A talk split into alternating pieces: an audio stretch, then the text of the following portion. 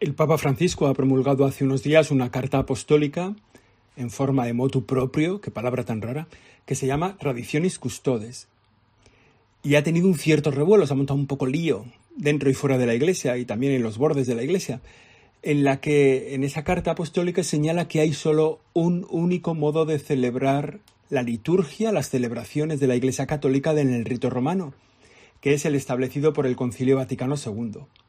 ¿Y cuál es la novedad o qué es lo que ha suscitado tanto? Pues que hay una carta anterior del Papa Benedicto XVI en la que se había permitido el uso habitual de una forma extraordinaria de la liturgia, de la liturgia de la misa. Y con eso se ha organizado un poco lío, que el Papa Francisco ha quitado lo que el Papa Benedicto dijo que podía ser. Bueno, vamos allá. Esto es ahí siempre aprendiendo, el episodio 90. Aquí comenzamos. Siempre aprendiendo. Siempre aprendiendo. Con José Chovera. Vamos a organizar un poco las cosas para saber de qué estamos hablando.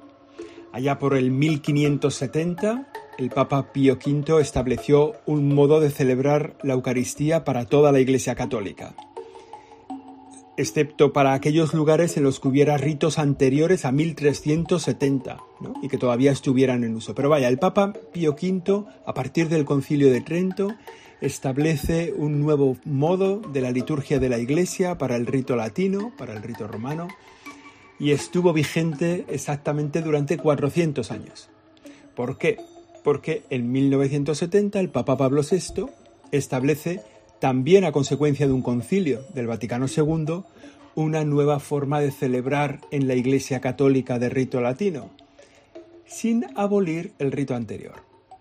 De modo que para las celebraciones en la Iglesia Católica hay dos modos, el modo ordinario, impulsado por Pablo VI a partir del Concilio Vaticano II, y el modo extraordinario, el rito antiguo, que es de Pío V y que tuvo su última actualización, podríamos decir, por Juan 23 en 1962. Ya tenemos un plano en la cabeza, ¿no? Estamos hablando de las celebraciones de la Iglesia, de la Iglesia Católica, en el rito latino, en la vida habitual que nosotros conocemos aquí en Occidente, el rito mayoritario en la vida de la Iglesia, y que nos dice que hay dos formas de celebrar. La forma ordinaria, aprobada por Pablo VI, la forma extraordinaria, que quedó un poco arrinconada, ¿no? que es la, última aprobación fue de Juan 23. Ese es un poco el plano en el terreno de juego en el que nos movemos. Dos formas de celebrar. ¿Cuáles son las diferencias? Y aquí me parece que hay una cosa muy importante. ¿Cuáles son las diferencias entre los dos ritos? Pues hay una versión falsa, muy divulgada, pero muy falsa, que dice que si se celebra la misa en latín y de espaldas al pueblo, es la forma extraordinaria. Y la forma ordinaria celebra de cara al pueblo, el sacerdote, y utiliza la lengua del pueblo. Esa distinción, que es muy divulgada, yo la he leído en, prensa, pero ojo, eh, en gente que piensa que son expertos en información religiosa, que dice que la forma extraordinaria celebra en latín y de espaldas al pueblo. Eso no es cierto. La distinción no está ahí, porque en las dos formas, en la forma aprobada por Pablo VI, la forma ordinaria, y en la de Juan XXIII, que viene de Pío V, en la forma extraordinaria, en las dos se puede celebrar de espaldas al pueblo y en latín. Entonces, es verdad que la forma extraordinaria utiliza siempre de espaldas al pueblo y en latín y en la forma ordinaria es más normal, más habitual, celebrar de cara al pueblo y en lengua vernácula, pero existe la posibilidad en esta forma ordinaria también de celebrar en latín y de espaldas al pueblo. Por tanto, no está ahí la diferencia. ¿De acuerdo? O sea, cuando veáis a un sacerdote celebrando de frente al retablo y en latín, no digáis rápidamente está celebrando en la forma extraordinaria. No es exacto. No, no puede, puede ser que no. Es verdad que esto ya no es frecuente, pero el hecho de que esté de espaldas y que esté celebrando en latín no es lo que lo hace diferente. Otra cosa más por aclarar, ya que estamos en esto de celebrar de espaldas. En realidad, cuando se dice que el sacerdote celebra de espaldas al pueblo, no es ese el sentido. dar la espalda al pueblo, sino más bien que el sacerdote y el pueblo están mirando en la misma dirección, hacia el oriente, hacia el sol que nace de lo alto, hacia el lugar del que esperamos, como mirando hacia el lugar del que viene Cristo. De modo que no es propiamente, aunque físicamente es así, estamos de espaldas al pueblo, pero no, no se trata de eso, es que todos, el sacerdote y el pueblo, miran en la misma dirección, a Cristo que viene, ¿no? Pero bueno, en estos días han corrido abundantemente noticias falsas o falseadas sobre esta cuestión, titulando algo así, ¿no? Como que el Papa prohíbe las misas de espaldas al pueblo y en latín. Y esto es falso. De hecho, si os fijáis un poco en la vida de la, de la iglesia, encontraréis un montón de iglesias que se usan todos los días y que solo tienen altar pegado al retablo. Es decir, que el sacerdote siempre celebra enfrente del retablo y mirando al y y de espaldas y de espaldas al pueblo, ¿no? Por ejemplo, esto pasa en la capilla de la Virgen del Pilar en Zaragoza, el altar está pegado al retablo. Pero pasa también en casi todos los altares que hay en San Pedro, en el altar de la Salus Animarum, en la Basílica de Santa María la Mayor, y en tantos altares. ¿Por qué? Porque como antes se celebraba siempre así, pues es que hasta el año 1970 los altares estaban pegados al retablo. Bueno, y en algunos sitios se ha puesto un, altar es separado del retablo para que el sacerdote pueda celebrar mirando al pueblo, pero en otros se ha mantenido. Tenemos claro en la cabeza, pues, que ahí no está la diferencia en cómo esté el altar o en qué idioma se esté celebrando la lengua, ahí no está la diferencia sobre la forma ordinaria de Pablo VI y la forma extraordinaria de Pío V, Juan XXIII, para celebrar este, este modo de la Iglesia, ¿no? Este modo de celebrar la Iglesia. ¿Cuáles son entonces las diferencias? O sea, ¿qué, cuál es, ¿cómo me puedo aclarar yo si es una misa celebrada en, en, una forma ordinaria o una forma extraordinaria? Bueno, la forma ordinaria, la que aprueba el Concilio Vaticano II, la que establece Pablo VI, digamos, incorpora varias plegarias eucarísticas. La forma extraordinaria tiene solo una, el canon romano, en la forma extraordinaria hay varias plegarias eucarísticas, normalmente cuatro, pero también hay algunas extraordinarias, o sea que es, digamos que hay más amplitud a la hora del momento de la celebración, que es el momento central, el de la plegaria eucarística. También en la forma ordinaria, la de Pablo VI, se han enriquecido mucho las lecturas de la palabra de Dios. De modo que yendo a misa todos los días, uno acaba escuchando gran parte de la Biblia. En la forma extraordinaria, ¿no? Eh, las lecturas están muy recortadas, ¿no? Digamos que tienen una menor riqueza litúrgica. La forma ordinaria también se hace presente, tiene una riqueza mayor el leccionario de, los santos para las celebraciones de los santos, de la Virgen, para otras circunstancias, ¿no? La lectura de la palabra de Dios tiene como una presencia importante la mesa de la palabra. Bueno, esto es, se hace más visible en la lengua, eh, perdón, en la forma ordinaria. Y también la incorporación de la lengua vernácula, de la lengua en la que habla el pueblo. Esto es lo normal, lo más frecuente en la celebración ordinaria, en la forma ordinaria, es la celebración en lengua vernácula. Hemos dicho que se puede celebrar en latín, muy poquita gente lo hace, pero, pero está previsto en la lengua ordinaria, en la forma ordinaria. Lo normal es, como digo, que se habla en la, en la lengua en la que habla el pueblo. Y también esta forma ordinaria eh, hace una participación, busca una mayor participación visible, externa, por parte del pueblo que asiste a la celebración de la Eucaristía. Se hace más rica la participación de los fieles. Eso es, estos son como los elementos de que, digamos, podemos distinguir más seguramente, o sea, con mayor seguridad, entre la forma ordinaria y la forma extraordinaria. Entonces, digamos que tras el Concilio Vaticano II quedaron dos formas para celebrar la Eucaristía, como decimos, la forma ordinaria, la que establece el concilio a través de Pablo VI y que lo hace unos años después, en 1970, y la forma extraordinaria, que es la que impulsó eh, Pío V, San Pío V, allí por 1570, que ha tenido algunas modificaciones en estos siglos y que la última versión es la de Juan XXIII. La forma extraordinaria, después del Concilio Vaticano II, queda muy minoritaria. El concilio había impulsado esa forma ordinaria que se acogió mayoritariamente en todos los lugares de culto, en todas las parroquias, en todas las comunidades religiosas. También por el hecho de que fuera no fuera en latín, ¿no? sino que la pudieran escuchar en sus propias lenguas. No obstante, en algunos lugares se mantuvo esa forma extraordinaria. Se mantuvo la celebración según el misal de eh, Juan 23. entonces podemos decir que había las dos formas. ¿Por qué? Porque esa forma que, ha pasado, que había pasado a ser extraordinaria en realidad no fue, no fue abolida, o sea, no, no, es que dijera el Concilio Vaticano II solo se puede celebrar de este modo. No, la otra no quedó abolida, formalmente no quedó abolida y en algunos grupos se mantuvo. ¿Por qué se mantenía esa forma extraordinaria? Pues sobre todo por dos motivos. Algunos estaban unidos a esa celebración porque les unía mejor al misterio, porque se encontraban más cómodos en lo que ellos siempre habían celebrado, en el modo de celebrar, en esa forma que había pasado a ser extraordinaria, pero en la que ellos habían vivido siempre, ¿no? Se encontraban una celebración que les unía mejor al misterio, una expresión más profunda de la presencia de Cristo, una presencia... Bueno, entonces hubo gente que se quedó en esa forma extraordinaria porque les unía mejor al misterio. También hubo, personas que se quedaron en la forma extraordinaria porque no aceptaban el concilio Vaticano II.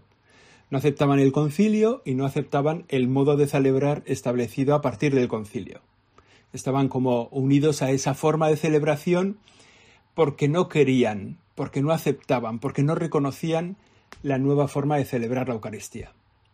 Era como esa forma extraordinaria quedó así por esos dos motivos, porque había personas que les llenaba más que, les, que se sentían más vinculados al misterio y que les llenaba más su corazón, y otros que en el fondo era un poco pues por no reconocer al Vaticano II. Entonces aquí está un poco el punto de ruptura. Tenemos esas dos formas, la forma ordinaria, la de Pablo VI, muy mayoritaria, la que más visible se hace en la vida de la Iglesia, sobre todo en nuestro contexto, y una forma extraordinaria que no estaba abolida y que reunía a gente que se encontraba más cómoda en esa forma de celebrar celebraban mejor, se unían mejor al misterio, o, simplemente por enfado con el Vaticano II. ¿no? Y aquí está como el punto de ruptura, digo. ¿no? Juan Pablo II, ¿no? después de Pablo VI, ¿no? Juan Pablo I, Juan Pablo II. Juan Pablo II abre la posibilidad de seguir utilizando el misal de Juan XXIII. Abre la posibilidad de utilizar la forma extraordinaria. No había quedado abolida realmente quedaba como una especie de reducto de personas que la utilizaban. Pero Juan Pablo II dice, bueno, incorporemos esta forma de una manera un poco excepcional. Después, eso lo hizo en 1984, unos años después, amplió esa posibilidad diciendo a los obispos que podían dar el permiso a los fieles que lo pidieran para celebrar según la forma extraordinaria. Digamos que Juan, Juan Pablo II abre un poco el tema, ¿no? Y dice, oye, esto que, esto que ha quedado ahí como residual por no haber sido abolido, bueno, en realidad lo pueden celebrar. Que los obispos miren un poco eh, qué normas hay que ponerles para que esa celebración no sea una expresión de, ruptura con el Vaticano II, sino que esas personas que lo celebran por fe y devoción lo puedan seguir celebrando. Y después Benedicto XVI, después de mucho pensar, poniendo en valor las cosas, promulgó un decreto que se llama Sumorum Pontificum, en el que establece que las dos formas, la ordinaria y la extraordinaria, podían ser utilizadas, diríamos habitualmente. No es exacto, ¿eh? pero como que las dos formas podían ser utilizadas. Que la forma ordinaria, que era la habitual, la establecida por Pablo VI, podía convivir con la forma extraordinaria, la de Juan XXIII los sacerdotes podían utilizar el misal de Juan XXIII o el de Pablo VI cuando celebran en solitario. O sea, cuando celebran, cuando un sacerdote muchas veces a lo mejor se ha quedado sin poder celebrar la Eucaristía o no tiene parroquia o tal y a lo mejor celebra solo, pues Benedicto XVI puede elegir la forma de celebrar, la de Juan XXIII. O sea que abrió muchísimo la posibilidad de celebrar la forma extraordinaria. Juan eh, perdón, Benedicto XVI abre mucho. ¿Por qué? porque dice que hay personas que se han unido a esa forma extraordinaria y que realmente esa forma de celebrar está dando mucho fruto y que hay mucha gente vinculada y que hay mucha gente que, ¿no? Entonces, para que puedan seguir creciendo esas comunidades, pues abre mucho esa posibilidad de celebrar también en comunidades religiosas. Sigue manteniendo el carácter de forma extraordinaria de la liturgia en la Iglesia Católica de Rito Latino. Es una forma extraordinaria, pero se permite con mayor abundancia. ¿no? Digamos, esto lo hace Benedicto XVI, porque entre esos dos motivos que hacía que la gente se hubieran quedado con la forma extraordinaria, él valora más, le da más peso a las personas que han encontrado ahí una forma fecunda de celebrar su fe, que al riesgo de las personas que se han quedado ahí por negar y, negar el Concilio Vaticano II o negar la reforma litúrgica. ¿no? dice, bueno, como aquí hay mucha gente que da mucha gloria a Dios y que celebra bien, pues mantengamos esto, ¿no? Mantengamos, no, demos la posibilidad de que esto pueda crecer, de que haya parroquias incluso que celebren así su fe, de que se hizo así, digamos, una, una ampliación muy grande del modo, de la forma extraordinaria de celebrar. El Papa Benedicto dice que no hay ninguna contradicción entre una forma ordinaria y una forma extraordinaria, ¿no? sino que hay un crecimiento, hay un progreso en el modo de celebrar, pero no hay una ruptura, Digamos que lo que antes era sagrado para las generaciones anteriores, pues seguía siendo sagrado para el momento presente. No hay ruptura entre una y otra forma de celebrar. Sin embargo, el mismo, el mismo Papa Benedicto XVI, cuando aprueba esa, esa regularización, esa divulgación mayor de la forma extraordinaria, él escribe a los obispos una carta diciéndoles, de todas formas, me gustaría conocer vuestras experiencias después de abrir de esta manera la forma extraordinaria para hacerla más habitual o más posible para los fieles, me gustaría conocer vuestras experiencias por si se ven dificultades serias en este tema.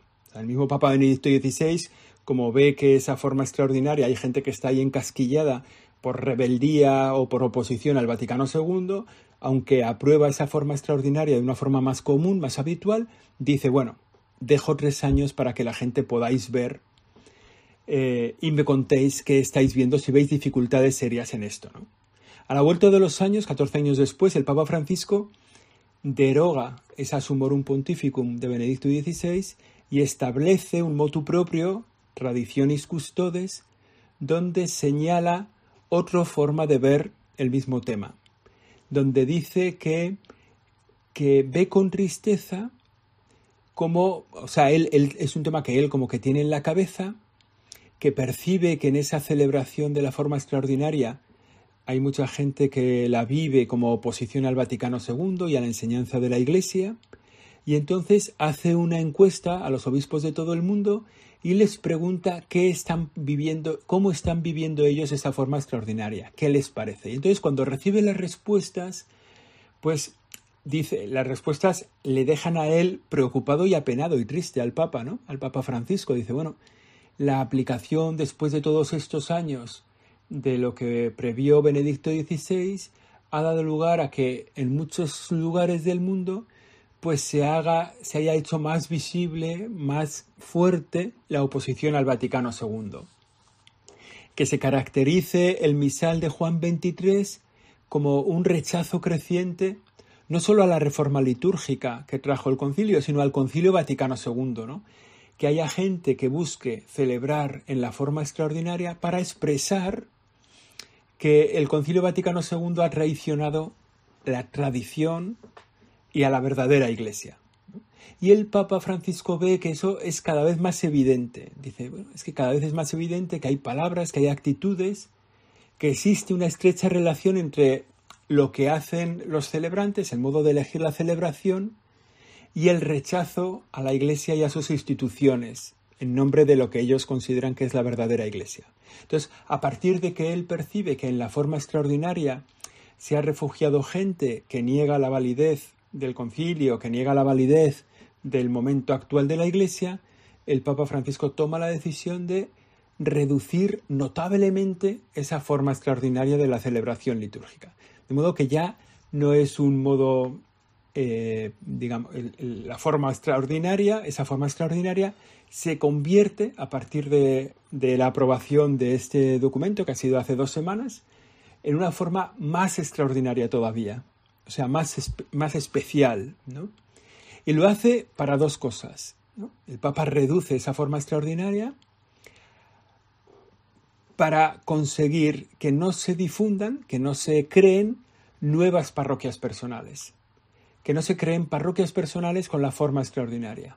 O sea, eso es uno de los objetivos que él tiene, que no haya más parroquias personales.